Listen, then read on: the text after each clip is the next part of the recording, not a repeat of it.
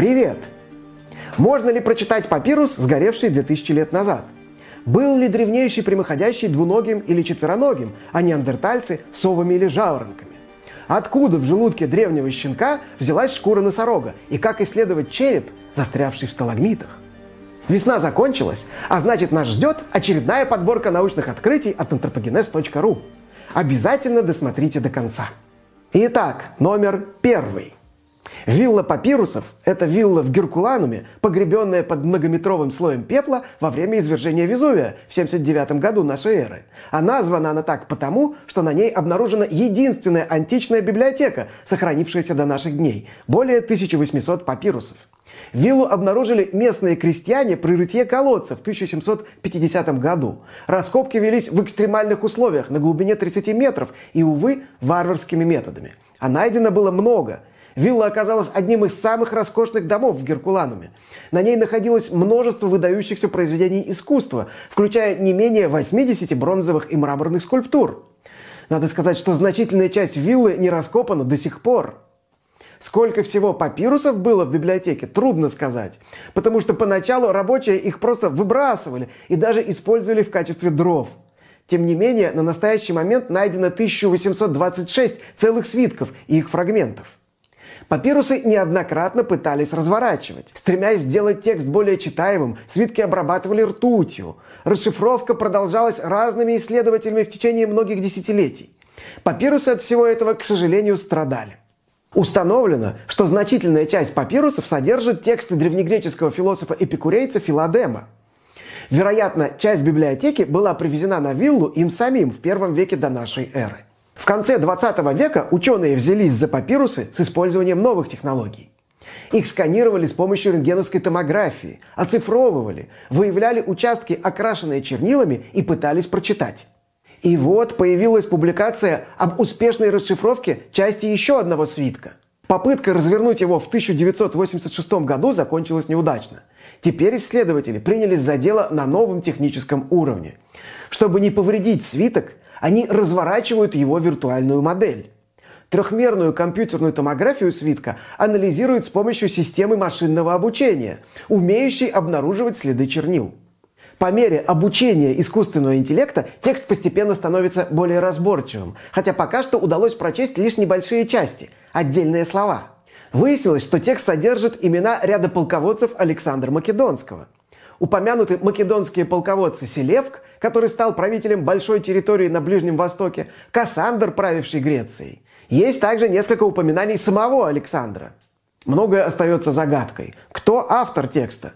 Почему среди большого числа философских трудов вдруг оказался трактат по истории? Надеюсь, новые результаты не заставят ждать. Номер второй. Знаменитый череп Тумай найден в республике Чад в 2001 году. По находкам был описан новый род и вид – сахилантроп чадский. Этот примат жил 6-7 миллионов лет назад – Авторы открытия обратили внимание на человечные признаки Тумая – маленькие клыки и смещенное вперед большое затылочное отверстие. На основании последней особенности утверждалось, что сахилантроп мог ходить на двух ногах, то есть был древнейшим прямоходящим приматом, нашим возможным предком. Впрочем, для окончательных выводов требовалось найти еще что-то помимо черепа, в идеале кости рук и ног – в 2018 году исследователи наконец официально подтвердили существование бедренной кости сахилантропа. В 2020 появилось ее описание. В 2022 году еще одно исследование, в котором к бедренной добавились две локтевые кости. Исследователи проанализировали их строение и пришли к выводу, что четвероногий способ передвижения не был характерен для Тумая, а вот карабкаться по стволам деревьев сахилантроп был не прочь. Итак, жил на деревьях, но когда спускался на грешную землю, бегал на двух. В новой статье группа американских антропологов исследует те же самые локтевые, но приходит к совсем другим выводам. Авторы анализируют строение локтевых костей человека и других обезьян, разделив всех приматов на четыре группы по основному способу перемещения. Двуногие люди, подвешивающиеся на руках гибоны и орангутаны, ходящие на костяшках пальцев гориллы и шимпанзе – и стопоходящие павианы. Анализ четко отделил костяшкоходящих горилл и шимпанзе от остальных обезьян. У африканских человекообразных плечевые кости очень массивны и сильно искривлены. Теперь можно с точки зрения этой методики посмотреть на ископаемых приматов. Человек прямоходящий и флоресский хоббит сгруппировались с Homo sapiens. Знаменитая Люси и другие афарские австралопитеки, а также австралопитек Сидиба тоже оказались близкими к двуногим – и совсем по-другому выглядит локтевая сахилантропа, а также одна из локтевых, которую относили к парантропам – OH36. Эти два образца попали в область хождения на костяшках пальцев. Исследователи полагают поэтому, что кость OH36 принадлежала не парантропу, а кому-то больше похожему на шимпанзе или горилл. А что за хилантроп? По мнению исследователей, строение локтевой сахилантропа также говорит о частом хождении на четвереньках с опорой на костяшки пальцев. Впрочем, авторы делают очень разумную оговорку. Древнейшие прямоходящие, скорее всего, ходили выпрямившись не все время, а чередовали этот способ передвижения с другими способами.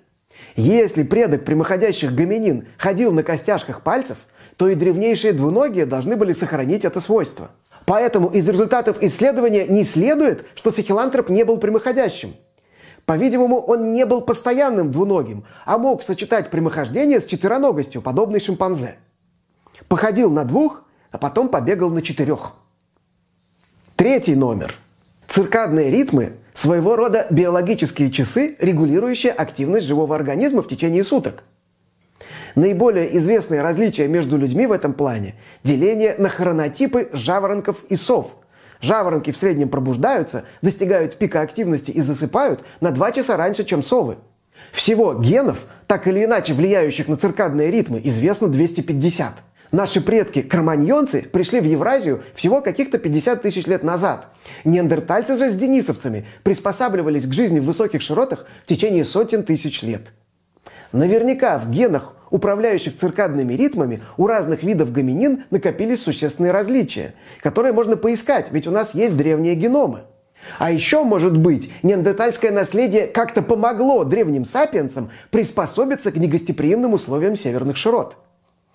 С этим вопросом попробовала разобраться группа американских генетиков. Сначала исследователи стали искать в геномах древних гоминин специфические варианты, находящиеся внутри или рядом с циркадными генами – в циркадных генах нашлось более тысячи специфических вариантов, по которым неандертальские и денисовские геномы отличаются от геномов современных людей. Такое число различий великовато, чтобы быть случайным. Много специфических архаических вариантов оказалось в регуляторных областях циркадных генов. Таким образом, эти отличия могли влиять на активность этих генов. А как неандертальские генетические варианты, связанные с циркадными ритмами, могли повлиять на современных людей, не африканцев – ведь существенное неандертальское наследие присутствует в неафриканских геномах. Среди известных аллелей, доставшихся современным людям от неандертальцев, исследователи обнаружили почти 4000 вариантов, которые влияют на экспрессию циркадных генов. Анализ показал, что из 9 неандертальских вариантов, наиболее тесно связанных с хронотипом, каждый работает в сторону жаворонков, увеличивает склонность людей к утренней активности – Подобный эффект наблюдался и для других неандертальских вариантов, расположенных вблизи циркадных генов. Это кажется на первый взгляд странным. В чем преимущество раннего подъема там, где зимой солнце встает поздно? Исследователи объясняют, зато летом на севере день очень долгий, и приспособиться к такому режиму проще тем, у кого циркадный период укорочен, а это особенность жаворонков. Номер четвертый – в 1993 году спелеологи, обследовавшие пещеру на юге Италии, недалеко от городка Альтамура, сделали удивительное открытие. В глубине пещеры они обнаружили камеру со сталагмитами, а за одним из них частично вросший в пол человеческий скелет, покрытый кальцитовыми наростами. По особенностям строения находку определили тогда как раннего неандертальца. И лишь в 2009 году ученые занялись серьезным исследованием находки – Специалисты добыли фрагменты кальцитовых наростов для определения возраста, а также маленькую часть скелета, кусок правой лопатки для ДНК-анализа. Датирование уран-ториевым методом показало, что скелету примерно 150 тысяч лет, а митохондриальная ДНК человека из Альтамуры оказалась типично неандертальской. Эффектную реконструкцию сделали братья Кеннис. Теперь в журнале Nature Communications Biology вышла статья с анализом черепа человека из Альтамуры. Особая трудность исследования в том, что перевернутый череп как бы застрял в сталагмитовой перегородке между двумя камерами, побольше и поменьше.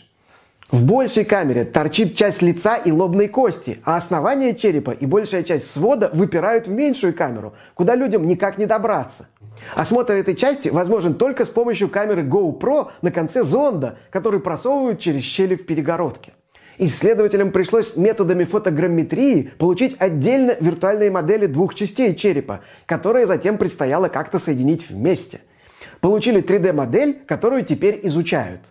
Объем мозга оказался небольшим, что для неандертальцев нетипично. В целом, череп из Альтамуры оказался промежуточным между гейдельбергским человеком из испанской пещеры Сима де лос Уэсос и неандертальцами. При этом возраст находок в Сима де лос Уэсос 430 тысяч лет, то есть гораздо древнее Альтамуры. То, что мы видим сходство с гораздо более ранними гейдельбергскими людьми, довольно неожиданно. Возможно, человек из Альтамуры принадлежал к какой-то архаичной популяции, изолированной в Южной Италии. Самые южные области итальянского полуострова могли служить своего рода убежищем для людей в особенно холодные моменты ледникового периода, поэтому там сохранилась популяция примитивного вида. Ждем, когда будет опубликовано исследование скелета целиком. Пятый номер. Археологи давно изучают серию стоянок среднего палеолита вблизи угольного карьера Ноймарк-Норд в Центральной Германии. Здесь обнаружено крупнейшее скопление костей прямобивневых слонов, более 70 особей, включая сочлененные скелеты. Остатки настолько хорошо сохранились, что из этих костей в 2018 году удалось выделить полный митохондриальный и частичный ядерный геномы. Датировав находки рядом методик, исследователи получили возраст около 125 тысяч лет. Что удивило исследователей, это пол и возраст слоников. Это взрослые зрелые особи, а молодых крайне мало – Подобная картина не наблюдается ни в ископаемых, ни в нынешних популяциях слонов, чьи захоронения изучали специалисты. Таким образом, скопление в Ноймарк-Норд – это не кладбище животных, умерших своей смертью, и это не жертвы катастрофы. Второй примечательный момент – среди животных преобладают самцы. Известно, что у современных слонов взрослые и пожилые самцы обычно бродят в одиночку. Если палеолаксодоны вели себя подобным образом, к одиночному животному было бы легче приблизиться охотникам. Исследователям удалось изучить 27 костных комплексов. Специалисты искали следы зубов плотоядных животных, гиен и волков, но нашли их немного. А вот антропогенных следов, то есть отметин от орудий, на костях наоборот очень много. Неандертальцы разделывали слонов скрупулезно и тщательно, не упуская ничего. По-видимому, расчленение происходило по некой отработанной стандартной процедуре – и, судя по характеру следов, мясо было свежим. Чтобы отделить его от костей, неандертальцам приходилось прикладывать немало усилий. Учитывая все это, исследователи склоняются к мысли, что неандертальцы в Ноймарк-Норд целенаправленно охотились на одиночных слонов. Возможно, их заманивали в естественные или специально созданные ловушки, ямы, топи, а затем кололи деревянными копьями. Но это ставит новые вопросы.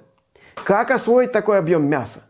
На разделку 10-тонного слона могло уйти до 600 человека-часов. Исследователи полагают, что для этой цели могла собираться большая группа неандертальцев. Группа из 100 взрослых индивидов могла бы питаться одной тушей слона в течение почти месяца, и потребовалось бы более 350 человек, чтобы съесть все это мясо за неделю. Толпа из 350 жующих слонятину неандертальцев. Можете такое вообразить?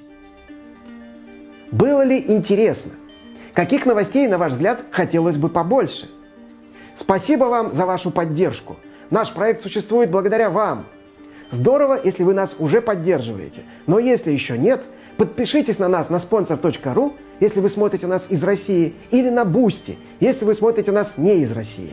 Этим вы поможете делу просвещения. Кстати, обладатели платной подписки смотрят расширенный выпуск этих новостей с дополнительными материалами. С вами был Александр Соколов.